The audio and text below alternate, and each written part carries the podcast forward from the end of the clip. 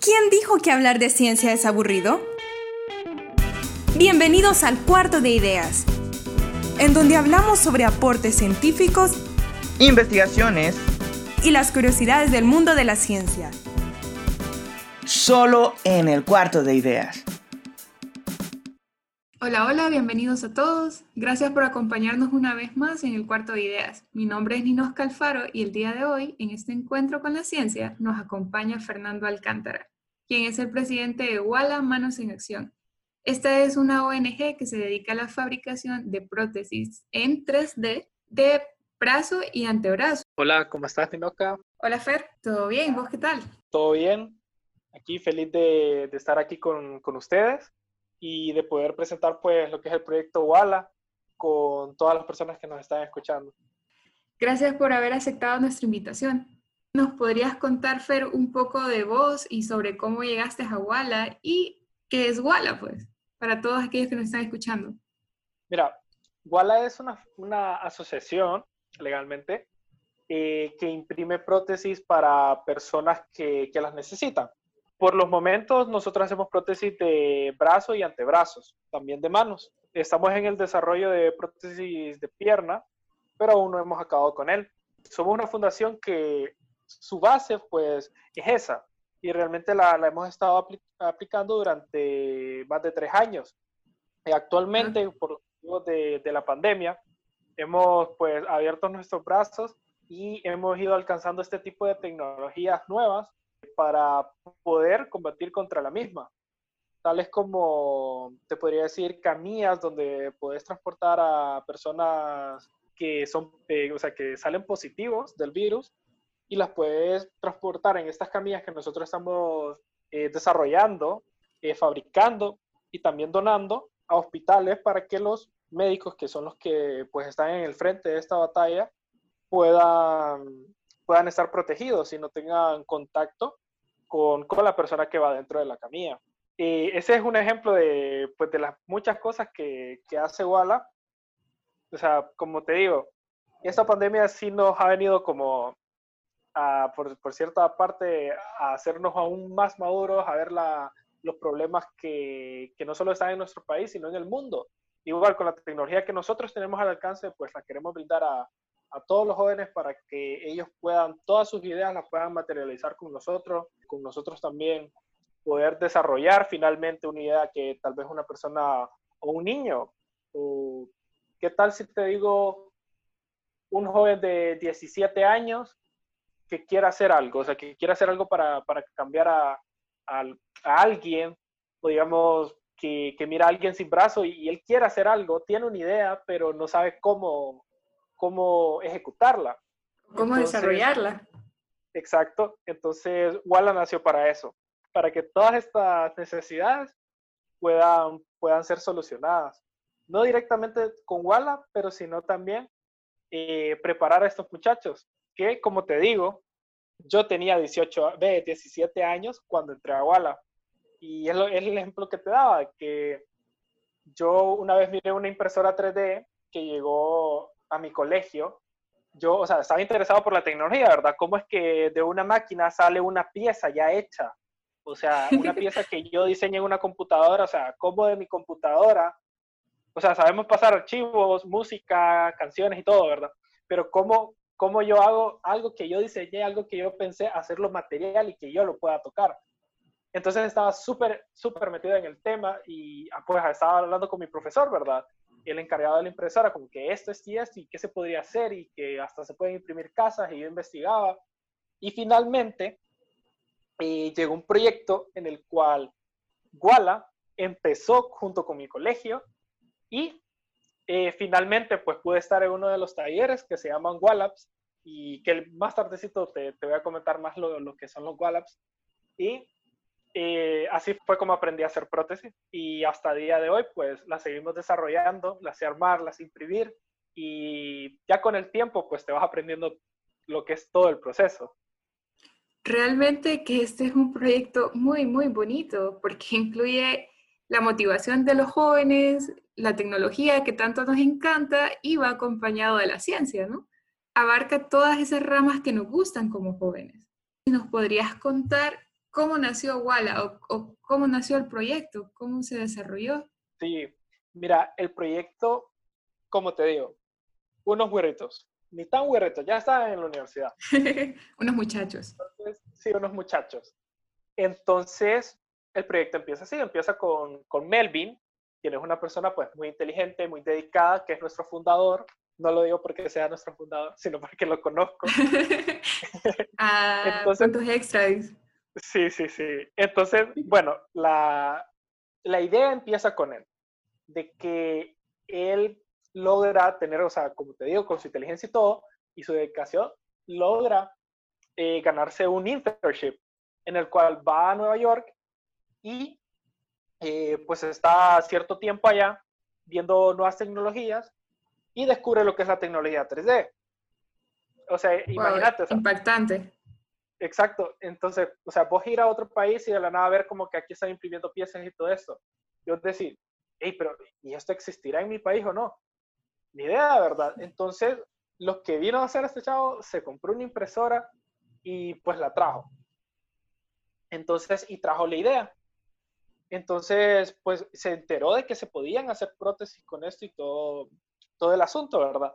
Entonces, viene este chavo, el primer chavo número uno, que es Melvin, y empieza a investigar cosas aquí en Honduras, quién, quién está haciendo esto, quién está haciendo la tecnología 3D, quién está haciendo prótesis, esto, esto y esto. Y se encuentra con un ensayo, si no me equivoco, eh, de Ricardo Borjas, que Ricardo Borja andaba en las mismas andadas, ¿verdad? De, de, las prótesis y todo esto. Entonces se contactan y todo, entonces ya estos dos chavitos de la universidad eh, ya están hablando sobre cómo crear prótesis y toda la cuestión. Y Melvin, eh, en lo que estaba rondando por la universidad y todo, mira un chavo que, que, se llama Marco Mejía y a Marco es una persona pues que le falta una mano. Viene y le comenta, hey, mira, estoy en este proyecto, esto y esto, y pues quiero hacerlo y toda la cuestión. Y lo mete a Marco también. Entonces ya llevamos tres. ya luego pues se mete Elena, entonces, y se meten varios integrantes, ¿verdad? Grecia. Entonces así es como se va armando aquel grupito, ¿verdad? Y empiezan pues a, ver, a escudriñar la tecnología, a quedarse en la noche desvelándose, conocer a Miguel Rivera, que, que también está eh, escudriñando lo, lo, que es la impresión 3D como tal, no la parte de las prótesis, pero sí la impresión 3D y empiezan a hacer algo juntos, ¿verdad? Hasta que finalmente logran, bueno, de, un millón de intentos, obviamente, material desperdiciado, bueno, no desperdiciado, invertido. Eh, sí, fue, eh, fue algo que justificó la causa, dice. Sí, entonces sale la prótesis de Marco. Entonces Marco dice, wow, o sea, no creas que Marco vino y la recibió, no, o sea, Marco trabajó para la prótesis también. Entonces, o sea que involucraron a Marco en el proceso de desarrollo. Claro, claro, o sea, aparte de, que, o sea, solo le iban a dar la prótesis a él y todo, o sea, él era un elemento y hasta día de hoy, sin mentirte, es uno de los que mejor arma las prótesis. Qué impresionante. nuestras prótesis, nuestras prótesis, te digo, o sea, tiene, ponete una regla y sacate dos milímetros, o sea, tiene nudos que terminan en esos dos milímetros. Así de chiquitos son los nudos, porque se hace, o sea, prácticamente nosotros hacemos nudos con hilos. Y, Marco, fue, fue capaz de hacerlos. Te digo, o sea, cuando te digo de que él es el mejor que las armas, te incluyo todo ese proceso. te incluye el proceso de, pues, desde el diseño hasta la impresión y el ensamblado y los nudos y todo. Vos tendrías que ver un video para ver realmente cómo, o sea, Marco lo que dice es que, o sea, pues, él no lo mira como una condición, ¿verdad? Porque hay algo muy, muy importante de, de, este, de este caso, que es el de Marco, que ya te voy a hablar un poquito sobre la fundación y todo más, ¿verdad? Pero él es una parte muy importante de, de, Walla por la cuestión de que él igual, o sea, él, él, él sabe cómo se sienten los usuarios y todo esto. Y no todos los usuarios, porque te comento, él nació así. Wow. Entonces, es muy diferente de que vos le digas, no le estoy quitando mérito a Marco, pero es muy diferente de que vos le digas a una persona, digamos a Marco, hace esto, Marco viene y va a buscar la forma de hacerlo, porque él nació así. Es muy diferente a que una persona en un accidente eh, pierda su mano y luego le querrás decir que haga algo como lo, o sea, diferente a como lo ha hecho en toda su vida. Sí, tienes toda la razón, porque ya la persona ya, ya está acostumbrada a tener sus dos manos y de repente que le falta una ya, ya es un impedimento. Sí, entonces, exacto, es un impedimento y pues cuesta, ¿verdad? Cuesta, o sea, una de las cosas que, que más cuesta en esta vida es pues, quitarse costumbres. Y imagínate, o sea, músculos desarrollados, y el efecto fantasma que le llamamos nosotros, que, que es de que tal vez una persona que, que, ya perdió su mano intente hacer cosas con su mano y, y, tire esos pulsos. Y que la persona sienta que tiene la mano, pero realmente no la tiene. Entonces, son cuestiones cuando ya parás y decís, ok, venimos de la emoción, de crear prótesis, tecnología y todo, pero realmente estamos cambiando vidas en este punto. Y es cuando ya... que sí pues en esa parte, ya cuando decís, ok, tenemos esta super tecnología, podemos hacer lo que te digo, cambiar vidas, porque ya eres de nuestros usuarios. Eh, te digo desde, ahorita, nosotros, para que entendas cuando digo usuarios, nosotros a nuestras, a las personas que, que les brindamos prótesis no les decimos pacientes, porque ellos no están enfermos. O sea, ellos no están enfermos, no tienen ninguna enfermedad ni nada, sino que ellos simplemente portan nuestras prótesis. Entonces solo son usuarios. Así como yo soy usuario de lentes, de esa forma ellos son nuestros usuarios, porque ellos no tienen ni, o sea, ninguna enfermedad, o sea, ellos no, son pacientes. Ellos solo portan nuestra prótesis. Y nuestra prótesis, ellos lo usan como una herramienta. Nosotros en ningún momento decimos que, que esa prótesis te, te va a cambiar el, brazo, de que te estamos reemplazando, que mira, ya, ya no estés triste por esto, que ya tenés un nueva, una nueva mano, jamás. La prótesis nosotros la damos como una herramienta. Puedes hacer funciones como con una mano, sí, pero, a ver, moralmente no es una mano. Y nosotros lo dejamos bien claro, es una herramienta. Entonces, al convertirse en una herramienta, viene algo bien interesante, que son las prótesis de los niños. Digamos, te pongo en contexto, una prótesis de porcelana sin ninguna función, sin ninguna función en el sentido de que solo es estética, que tal vez alguna de las personas las han visto, de que es, es rígida, se mantiene en una posición, es de porcelana y se mira ahí medio real, ¿cómo vas a venir y le vas a dar una prótesis que cuesta 5 mil dólares eh, de porcelana a un niño? Sí, es, es imposible. Exacto, imagínate las cantidades industriales de regañadas que le van a llegar al niño. ¿Por qué no corras ahí? ¿Qué no la mojes? ¿Qué no hagas esto? Porque eso, aparte de que es de porcelana, se cae, se rompe. O, la, o la cara de la mamá cuando llegue y le diga al niño, fíjate mamá que se me quebró. Sí, que fíjate que ahora ya no tengo un dedo. O sea, se quebró y ya con el dedo de la mano. Entonces, y aparte el, el costo, ¿verdad? 5 mil dólares, que es aproximadamente lo que cuesta un carro. Entonces... Es exagerado. Es muy exagerado.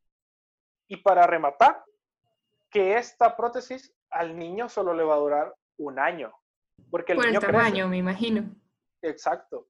Entonces, no es una solución realmente.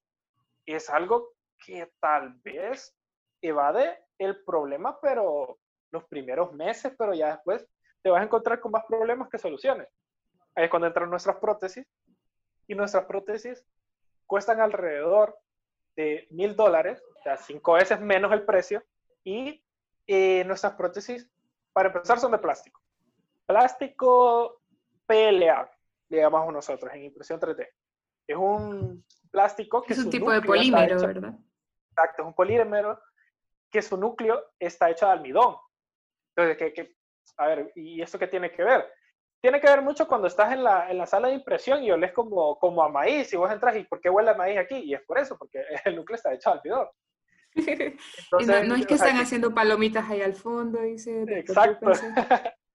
Entonces es un plástico que no le afecta a la persona, al usuario, porque no está hecho o sea, a base de petróleo, que es como otros plásticos que sí se usan en impresión 3D, que están hechos de estos materiales. disculpa que te interrumpa, Fer. Entonces diríamos que este tipo de, polímero no es tóxico para nuestros usuarios. Bueno, para sus usuarios. Sí, exacto, porque imagínate, vos sabes cómo son los niños. Se meten Que todo. todos se lo llevan a la boca. Exacto. Entonces no le puedes dar una prótesis hecha a base de petróleo a un niño. Que realmente Exacto. cuando la estamos imprimiendo es realmente tóxica y hay que hacerlo encerrado. O sea, no, no le puedes dar eso. Entonces existe este material. Que aparte que cuando el niño ya no utiliza la prótesis, que si la deja como recuerdo, como juguete, eso es cuestión de él. Hay un usuario nuestro que te juro, la usó cuando él terminó, o sea, cuando ya se le rompió una pieza, entonces ya no era reparable, le cambiamos la prótesis y la prótesis vieja, él tiene un vivero y lo usó como macetera. Entonces, él, él usó la, la, la parte donde él metía el brazo, la puso al revés y le echó tierra y puso, puso plantas ahí.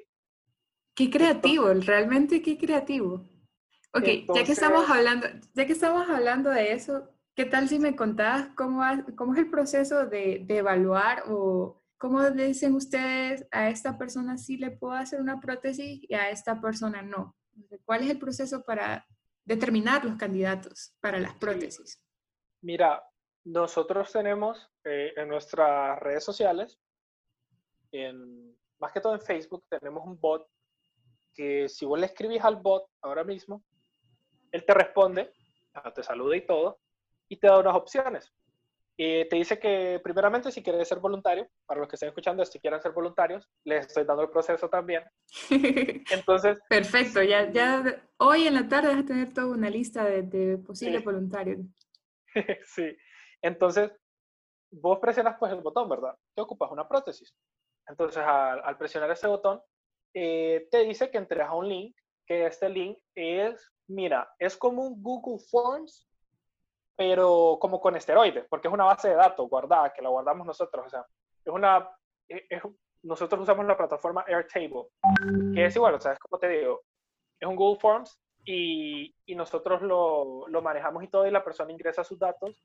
Eh, tenemos pues varias, digamos, filtros, que estos filtros podría ser como dónde está localizada tu amputación o desde qué parte de, de la- de de tu brazo eh, te falta el, el brazo como tal, ¿verdad? Puede ser arriba del codo, abajo del codo, puede ser que yo no lo tenga desde el hombro. Todos esos datos, pues a nosotros nos sirven porque nuestras prótesis están hechas para ciertos candidatos. Y no creas que, digamos, al, al decir, no, es que yo la tengo de tal lado, ah, pero Walla no hace eso, nosotros lo eliminamos, no, no, no, sino que esa persona se nos va a una lista de espera de investigación. Nosotros, nosotros podemos decir, a esta persona le falta esto, esto y esto. ¿Qué solución hay en, pues, en el Internet, en archivos? Porque nosotros somos parte de, de la comunidad Enable, que es las personas que hacen prótesis a nivel global. Eh, nosotros somos pues un capítulo, le llaman ellos, de que nosotros no somos Enable como tal, ¿verdad? Nosotros somos Guala Manos en Acción. Pero Enable, digamos que como con nosotros, tiene como su centro, ¿me entendés? Es como, su- es como, para ponerlo en contexto, sería como su hermanito mayor. Exacto. Entonces, eh, este hermanito pues lo que hace es, con- es conectar a varias personas alrededor de todo el mundo y decir, eh, lo que esta persona necesita, lo están haciendo en Italia. O lo que Qué están- interesante. Exacto. Entonces, digamos, lo, lo que están haciendo aquí en Reino Unido, lo están haciendo en Honduras. Entonces, ok, vamos a contactarlos y vamos a hacer que, que se comuniquen entre ellos. Entonces solucionan un problema para el uno y el otro, ¿verdad? Entonces, ustedes van muy de la mano con la parte de desarrollo e innovación. Me encanta porque hay una retroalimentación tanto en, en su plataforma como ustedes y en su red. Sí, y Eh, como te digo, no solo aquí es donde viene la, la parte de, digamos, quiénes pueden ser voluntarios, ¿verdad? O qué profesionales están involucrados en el desarrollo y la entrega de las prótesis. Ya, o sea, ya pueden ser ingenieros, psicólogos, comunicadores, voluntarios y, y de todo. Aquí es donde entra la parte, o sea, donde yo siempre, o sea, trato de dar a entender a todos los jóvenes, a todas las personas, a los adultos, a los niños, de que al menos con Walla no va a ser de que vas a llegar a nuestros laboratorios y vos nos vas a dar una idea y porque nosotros ya tengamos un proceso, no lo vamos a cambiar. O no te vamos a hablar, o sea, no te vamos a decir, no, nosotros ya llevamos un año haciendo esto y nos ha funcionado así. Yo te puedo decir de primera mano que eso no va a pasar porque cuando yo recién llegué, yo dije, yo soy scout, entonces pues yo, yo sí hice una gran cantidad de nudos, ¿verdad? Entonces yo dije, hey, este nudo sería mejor hacerlo así, lo podríamos hacer así. Y prácticamente la parte de los nudos, pues le hice cambio a todo. Y, y creé pues un nuevo, o sea, desde que todo el alambrado fuera diferente, o sea, sí, pasaba por los mismos lugares, pero se arreglaron hasta piezas que se rompían, o sea, que siempre se rompían y nadie sabía por qué se rompían, y era porque el, el cable mismo estaba rompiendo esa pieza.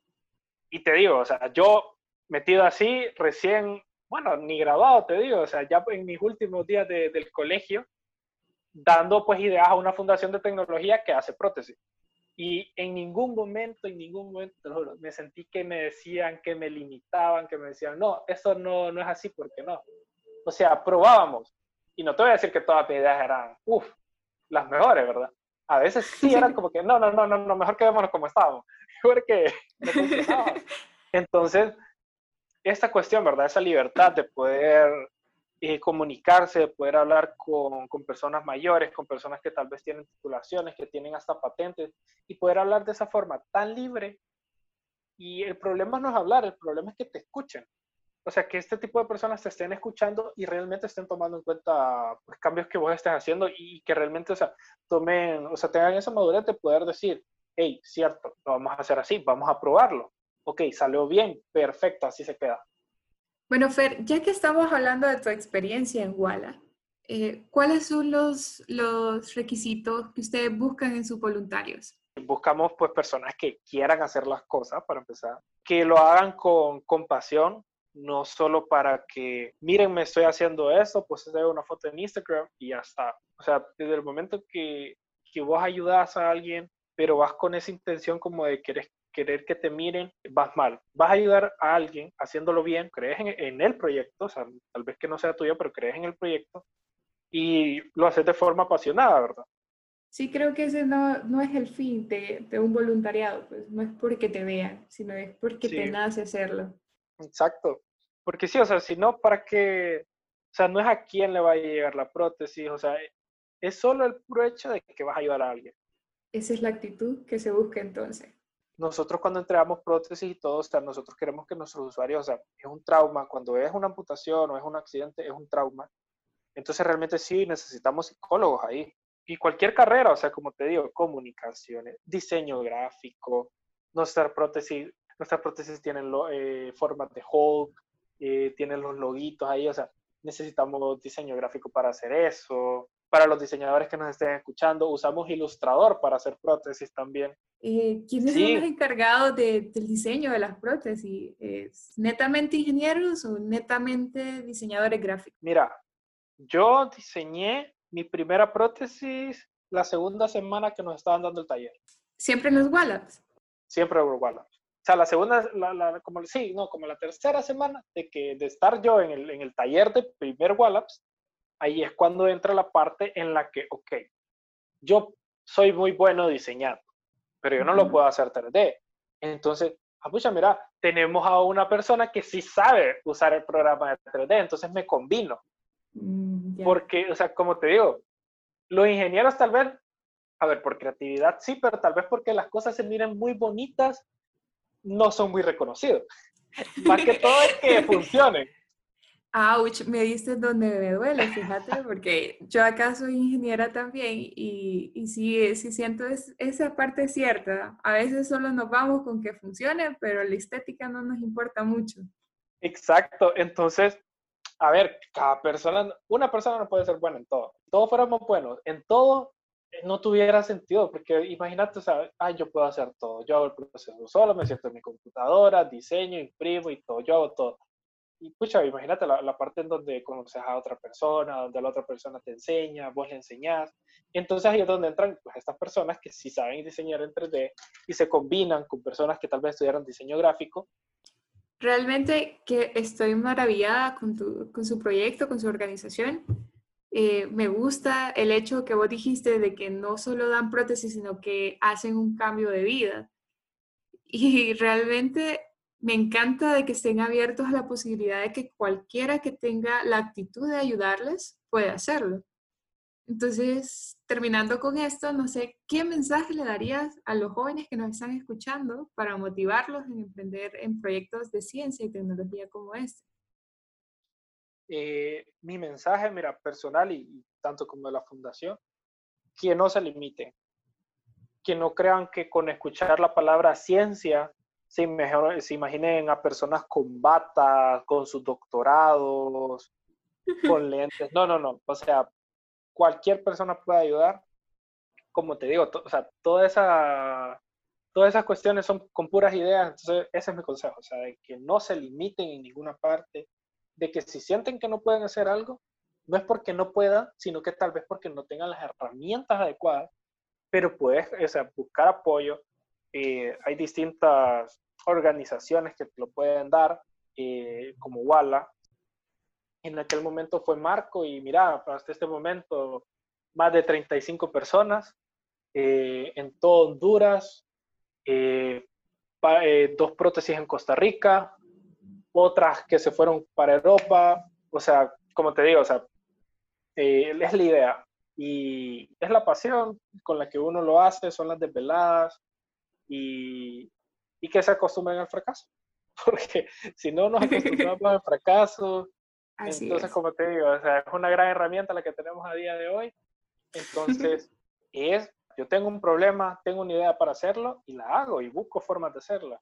Yo solo me interesé en el tema de impresión 3D y pues aquí estoy a día de hoy. Esa constancia de, pues, de seguir yendo y que se fueron uniendo varios proyectos y, y pues así es, o sea, todo es escalable y, y vas poco a poco y, y no todo desde un solo, sino que lo tenés que trabajar. Y como te digo, hay que acostumbrarse al fracaso, a fracasar. Te lo decimos nosotros que hemos fracasado un montón de veces. Hemos fracasado más de lo que hemos acertado, pero las cosas que hemos acertado han cambiado la vida de varias personas. Bueno, Fer, muchísimas gracias por haber compartido con nosotros y habernos contagiado de esta emoción. Realmente es un gran proyecto en el cual creo que a todos nos gustaría apoyar. Sí, muchas gracias a ustedes también por, por invitar a Walla y igual que desde ya ustedes ya están ayudando a Walla, y dándolo a conocer a varias personas, ya sea con que una persona venga y busque Walla y se meta y mire, o sea, con eso es suficiente. Porque si a esa persona se le ocurre una idea después, va a decir, hey, voy a ir donde Walla tal vez, y tal vez esa idea pueda ayudar a, muchas personas. Entonces, con, con, esos mínimos cambios, es como, como se cambia el mundo y no, tal vez no con grandes pasos. No podría estar más de acuerdo con tus palabras, Fer, eh, ya que es gracias a la suma de esos pasos pequeños que vamos transformando el entorno en el cual nos desarrollamos. Gracias por haber aceptado ser parte del cuarto de ideas. Has sido un invitado excelente y nos la hemos pasado genial en tu compañía. Esperamos seguir recibiendo noticias de los grandes proyectos que Walla está por emprender. Le recordamos también a nuestra audiencia que pueden seguirnos en nuestras redes sociales. En Facebook nos encontrarán como Cuarto de Ideas, en Instagram como cuarto.ideas y en Twitter como ideas.cuarto. Hasta la próxima y no se pierdan nuestro próximo episodio, solo aquí en el Cuarto de Ideas.